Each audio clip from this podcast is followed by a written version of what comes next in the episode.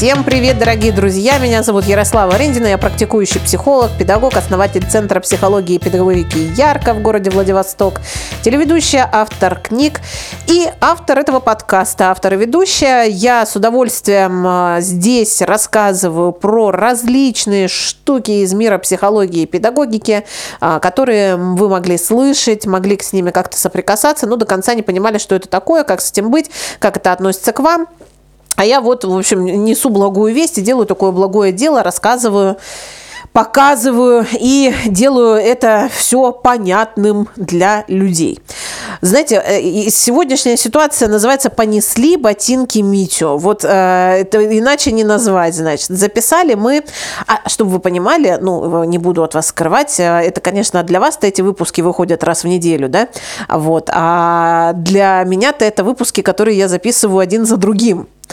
И, значит, что-то мы вот сидим, сидим, записали выпуск про психосоматику, и как начали про это все болтать, э, и поняли, что недосказанность некоторая образовалась у нас в выпуске про психосоматику. Я думаю, надо еще договорить, потому что действительно есть а, в этой теме ведь э, способ немножечко как-то себе подмочь или хотя бы себя подиагностировать. Ну, в общем, знаете, договорю, так сказать, недосказанное, чтобы было понятно еще больше, чем было понятно после прошлого выпуска. Я надеюсь, что после прошлого выпуска хоть что-то было понятно с психосоматикой. Мы с вами уже договорились на берегу, а, что психосоматика – это проявление некоторого симптома или уже там сформировавшейся болезни. Но чтобы сформировалась болезнь, это надо иметь, знаете, прям укоренившиеся паттерны поведения, вот чтобы болезнь прям сформировалась а, под влиянием а, психики. Нужно иметь какие-то укоренившиеся паттерны поведения, которые направлены на удержание ваших эмоций, чувств, энергии, которая растет внутри вас, в вашем теле, для того, чтобы вы совершали какие-то действия, которых вы не совершаете и а, тогда это может уже и болезнью стать. Но, как правило, это какая-то симптоматика, и она может проявляться очень по-разному. Например, а, на одной из работ, где я работала, было не принято ходить в отпуск. Было вот стыдно ходить в отпуск. То есть это не просто было не принято, а сверху начальством как бы была, ну, транслировалась такая идея, что, ну, нет, вы, конечно, очень отдыхать очень важно, вы можете сходить на недельку, но если ты хочешь сходить больше, чем на недельку, а, то это, в общем, напрямую и косвенно всячески осуждалось. Да, и там говорилось о том, как будут страдать коллеги, как им будет непросто, как э, вы подставляете коллег а, тем, что вы там уходите в отпуск, или даже если вы заболели. Вот это тоже, кстати, частая история. Я помню, что у меня и дома было такое, когда я росла и была ребенком, болеть было нельзя, потому что сразу же я была изгоем в семье. ну, то есть это было что-то типа ужасное и плохое. Сейчас ты всех позаражаешь, а, и, значит, болеть там на работе тоже было нельзя. Ну, то есть вообще нельзя было выпасть из строя. Да, надо быть таким вот э, железобетонным солдатом, который придет и будет делать свою работу. Иначе вот все держалось на чувстве стыда. И очень многое, кстати, там в этой организации вот э, регулировалось именно стыдом. Стыдно ходить в отпуск, стыдно хотеть денег за свою работу, стыдно просить этих денег. А, ну, то есть стыдно хотеть, э, стыдно вообще о деньгах думать. То есть и это все поддавалось под, таки, подавалось под таким двойным соусом, знаете, то есть вроде как, да, конечно, это очень важно, и даже организованный в, органи, ну, в организации организован способ повышения зарплаты, но очень, он такой очень регулируемый, опять же, руководством. И если ты где-то там переработал, или те, задачи, которые тебе спустили, они требуют дополнительного времени а, для того, чтобы их реализовать, то там уже начиналось, начинались вот эти терки, что ты типа меркантильный и хочешь денег, а не служишь здесь, значит, идеи, скажем так. И вот к чему я это все говорю, дорогие друзья. А, я все это говорю к тому, что вот это, это был тот коллектив, э, где вот среди сотрудников я впервые вообще видела такое количество болезней и всех мастей вообще, и какого-то урона телу всех мастей, потому что абсолютно все сотрудники находились под постоянным прессингом стыда, вины и удерживали очень много агрессии, злости и несогласия. То есть э, невозможно было это размещать, невозможно было это обсуждать. А, в общем, это была такая психопатичная нарциссическая среда. И э, в связи с этим люди бесконечно ломали ноги и руки. Ну, то есть я не видела никогда этого э, вживую в таком количестве, понимаете? А, то есть понятно, что там каждый может, ну, случайно как-то, да, сломать ногу, сломать руку. Ну, так, такое просто бывает. Но когда в одном коллективе сначала один человек ломает ногу и таким образом организует себе отпуск, да, то есть потому что просто уйти в отпуск, ну, невозможно. А потом другой человек ломает ногу, третьему каким-то образом утюг падает на голову, я вам клянусь. Ну, то есть это же надо не заметить, что наверху стоит утюг, я открываю шкаф, и он мне сейчас на голову упадет. А, ну, и это уже не говоря о там сотрясениях различных, а, о том, что у меня, например, в этот период начались бронхоспазмы астматические, а, то есть я просто проснулась в один день и поняла, что я не могу дышать. Да, вот при, при мысли о том, что я сейчас пойду на работу, я элементарно не могу дышать. У меня не получается это делать. А, и все, ну, то есть ни, никогда до и никогда после я этого больше не испытывала. То есть это было конкретно там, это конкретно было связано с, а, вот как я и говорила в предыдущем выпуске, да, с таким вот м, конфликтом именно социального характера, да, то есть есть, во-первых, внутренний конфликт. У меня есть много чувств, есть много злости, которая вырабатывается а, вообще тоннами и говорит, давай решать вопрос, хватит терпеть, давай размещать свои права здесь, да, хватит себя все время ограничивать. Ты имеешь право на вот это, на вот это, на вот это, ты имеешь право отдыхать, ты имеешь право быть недовольной а, там условиями труда, ты имеешь право говорить о том, что тебе хочется. То есть это злость такая на, на, на баррикадах, да. А с другой стороны, есть вот этот сильный прессинг внутренних уже убеждений, что ну как же, я же должна быть быть хорошей, я часть команды, я не должна никого подвести, а, ну, я должна всем помогать. В общем, я должна умерить свои вот эти замашки, типа там какие-то меркантильные или барские, ну, и так далее. Мне нужно как-то быть подуховнее, что называется, да, вот, почеловечнее. И вот он, этот внутренний конфликт, он также является результатом и внешнего конфликта, да, то есть внешняя среда здесь тоже давит и демонстрирует, что я тебя не буду принимать, если ты будешь здесь таким образом проявляться. И получается, что огромное количество чувств остается неразмещенными, не отреагированными, но только, дай бог здоровья всем психологам, которые работали со мной, с моими коллегами, там, которых я знаю над этой темой, Потому что у нас, знаете, те, кто уволился, сейчас есть такой небольшой клуб, а, я это называю, а, как это, ну, мы, конечно, смеемся, это, это клуб вьетнамских флешбеков, а вот, когда мы собираемся и начинаем вспоминать, в общем, как это, как это было, ну, действительно, да, то есть это такие, ну, достаточно такой, с одной стороны, травматичный, с другой стороны, конечно, очень важный опыт в моей жизни, а, про него там можно бесконечно говорить, но этот пример я привожу для того, чтобы вы понимали, вот как рождается этот симптом, да, психосоматический, он рождается в результате вот такого прессинга и давления, которое может быть и во внешнем мире, а, но и вы его сами тоже поддерживаете внутри себя. То есть вы сами поддерживаете существование вот этого а, давления на себя и удержания этих чувств и переживаний.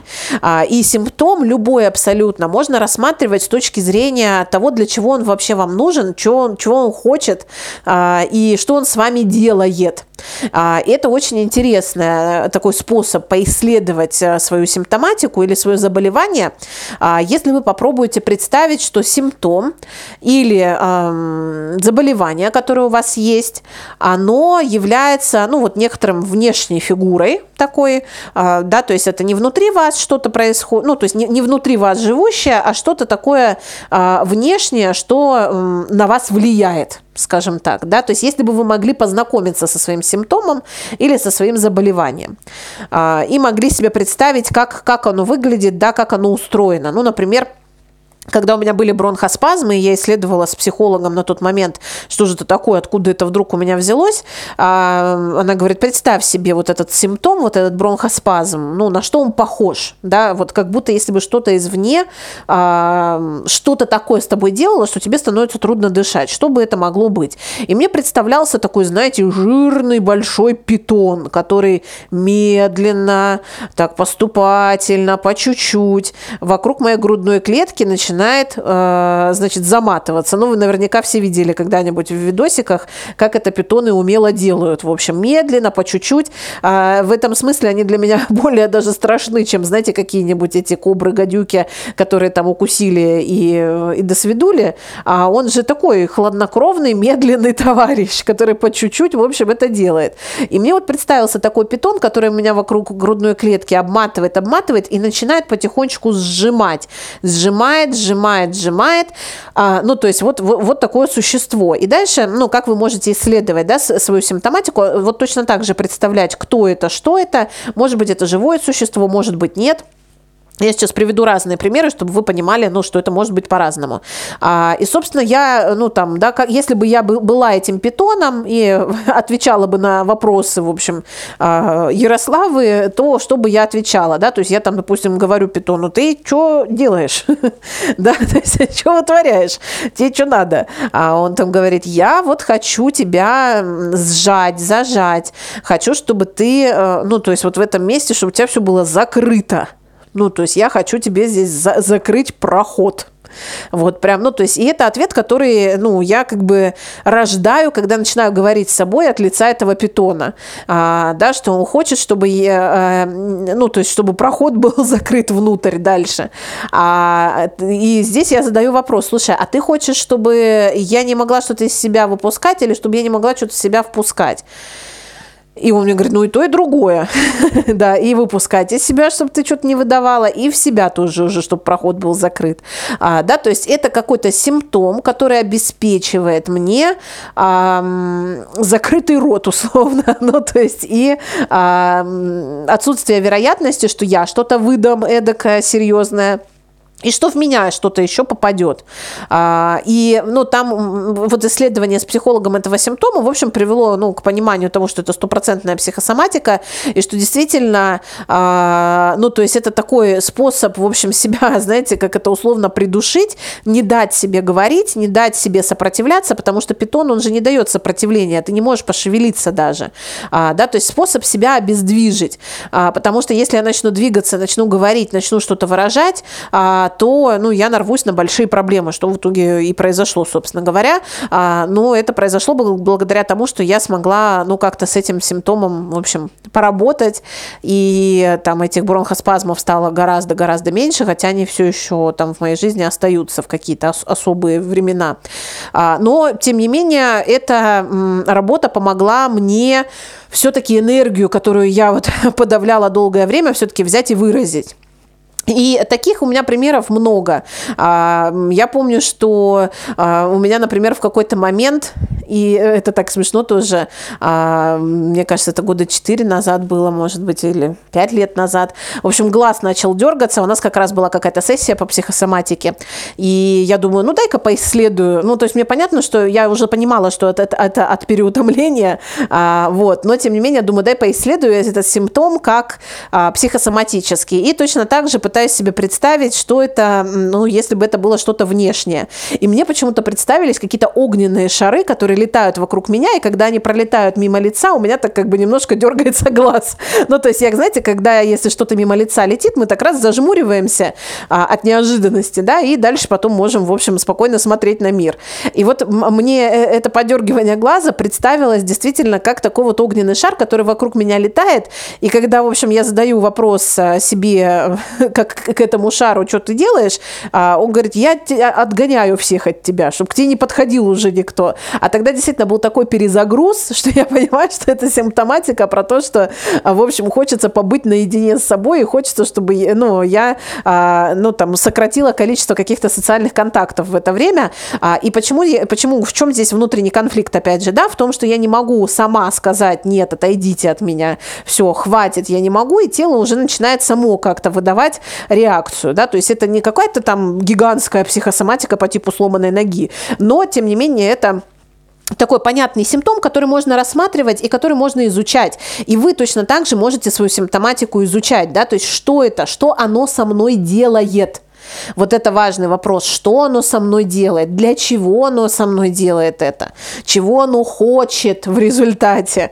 И вы, правда, можете найти какие-то важные ответы. Это не всегда может быть какое-то живое существо а, в образе. Например, там я практикую даже такие разговоры с отдельными частями тела, а, да, то есть там голова болит, и я могу представлять э, вообще саму по себе голову, и вот конкретно виски, что там с ними, что-то они все там сжались, бедняги, вот, что на них там давит, могу себе представить, что это какая-то, не знаю, там а, периодически а, какая-то железная маска давит, или у меня, помню, была такая головная боль, как будто у меня в висках это такая тонкая иголочка дикообраза, которую вот вытаскиваешь, вот у меня прям ровно такое ощущение было, знаете, а, ну вот боль похожа на, на, на такую боль, как будто бы у меня вот в голове торчит эта иголка, и если я ее вытаскиваю, и, в общем, начинаю с ней разговаривать, что она хочет, а, там тоже есть какие-то ответы, да, для чего она там присутствует, в общем, у меня в голове, и чего она хочет,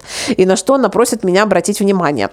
Ответы всегда плюс-минус, друзья, будут про то, что вам необходимо как-то о себе позаботиться, что-то выразить, что-то сказать, создать какие-то условия, в которых вы дополучите то, чего недополучаете.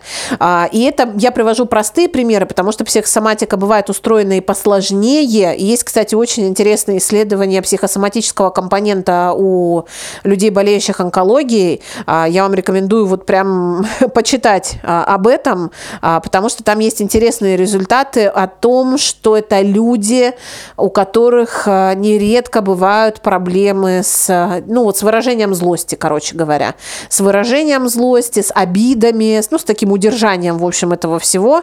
И это, ну, там, в общем, исследования очень интересные, поэтому поизучайте, дорогие друзья. И вот этот кусочек мне хотелось дописать в наш подкаст про психосоматику для того, чтобы вы могли сами исследовать свои психосоматические симптомы. Вы прям можете можете, знаете, Сейчас а, я вам скажу, как это называется. Это называется синквейн. Синквейн – это такая форма стихотворения. Меня этому научила Ольга Кардашина, прекрасный тренер из Москвы, а, у которой я обучалась работе с психосоматикой. А, синквейн – это, да, такая стихотворная форма, где э, вы можете рассказывать о себе или о симптоме, э, в общем, в, в такой, э, в пяти строках. Вот. Первая строка. Я там, кто-то, я симптом, там, не знаю, я а, бронхоспазм, да, а, я принадлежу там, Ярославе, и у вас, да, там, я не знаю, я насморк, я принадлежу, там, не знаю, а, Тане. А, я, и тут два прилагательных, то есть третья строчка – это два прилагательных когда вы описываете, какой я. Да, я бронхоспазм, я принадлежу Ярославе, я там удушающий и парализующий да, ну, какие-то вот такие описательные слова. Дальше, следующая строчка. Я и три глагола описываете. Три глагола. Я что делаю? Я там останавливаю, я поглощаю, я а, удерживаю. Три глагола. И последняя строчка, что для меня важно. Мне важно, чтобы ты могла, не могла сдвинуться с места например, да, то есть, ну, это я сейчас вам по ходу а, описываю. То есть это вот такой синквейн. Я тот-то, тот-то, я принадлежу тому-то, я такой-то, такой-то, два прилагательных, я делаю то-то, то-то и то-то, три глагола, и что для меня важно – вот. А, эта форма синквейна, она поможет поисследовать не только симптом на самом деле. Я вам так по секрету скажу, что так можно поисследовать даже просто себя. Вот это такое будет у нас завершение этого выпуска. А, вы можете симптом таким образом исследовать, а можете исследовать себя как ну, вообще осознавать себя, не знаю, как женщину, как маму, как мужчину, как папу, как, ну, в какой-то роли, например, да, а вот просто, просто поисследовать, что я о себе сейчас думаю, что, в каком месте своей жизни я сейчас нахожусь, да, там, а, я Яра, я а, там психолог и подкастер в данный момент, да, ну, то есть я кто, я какая у меня роль, и потом два прилагательных, да, вот я Яра, я подкастер, я а, такая содержательная и веселая, что я делаю, три глагола, я просвещаю, я говорю, я передаю, что для меня важно – для меня важно, чтобы знание жило. Вот такой э, синквейн а, об, обо мне. И я таким образом, когда начинаю его составлять, могу прикоснуться к своему содержанию, могу что-то вообще понять про мотивы своей деятельности, про свои ценности, про то, чем я вообще тут занимаюсь. А, и эта форма, она, знаете, такая, с одной стороны, не очень серьезная, но с другой стороны, редко, когда человек вот, вот так берет и задумывается о том, действительно, а какой он, а что он делает, а в чем суть его вот роли, которую он сейчас исполняет, а в чем суть его жизни, которую он сейчас живет, суть его отношений. То точно так же можно синквейн об отношениях составлять.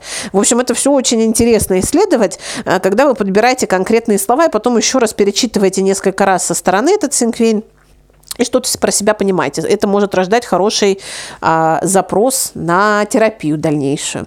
Вот, дорогие друзья, ну, надеюсь, а, тема психосоматики пока что у нас с вами исчерпана. Надеюсь, это было для вас полезно. Вы себя поисследуете, сделаете себе хорошо а, в результате прослушивания этого подкаста. И увидимся, услышимся. Оставляйте, пожалуйста, какие-нибудь комментарии где-нибудь, пишите отклики, делайте репосты. Это все очень важно, приятно и значимо. Все, пока-пока.